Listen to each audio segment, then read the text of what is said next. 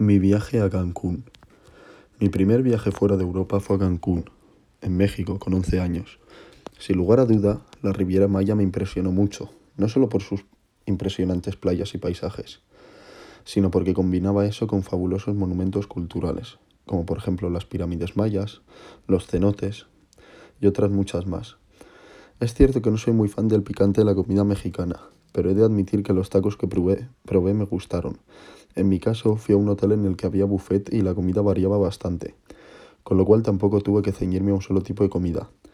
Lo bueno de mi hotel, aparte de que era muy grande, es que organizaba diversas actividades que podíamos hacer. Entre esas, la que más me gustó fue la de saltar de los cenotes, que es una especie de piedra situada en la altura desde la que saltas al agua, y el submarinismo, ya que a mí me encanta nadar y el poder hacer un curso de bautismo en esas hermosas playas me fascinó. Todavía me acuerdo de un día que fui a un parque acuático, que era asombroso ya que combinaba atracciones con presencia de la naturaleza con las propias eh, con la presencia de la naturaleza, ya que te podías bañar con delfines, podías ver cómo un pequeño puente de madera separaba el océano Atlántico del Pacífico, te podías lanzar desde atracciones con los donuts de agua, etc. No me acuerdo de muchas más cosas, ya que fue un viaje que hice hace 8 años, pero de lo que sí me acuerdo es de que al volver tuve una infección de oído después de realizar el bautismo.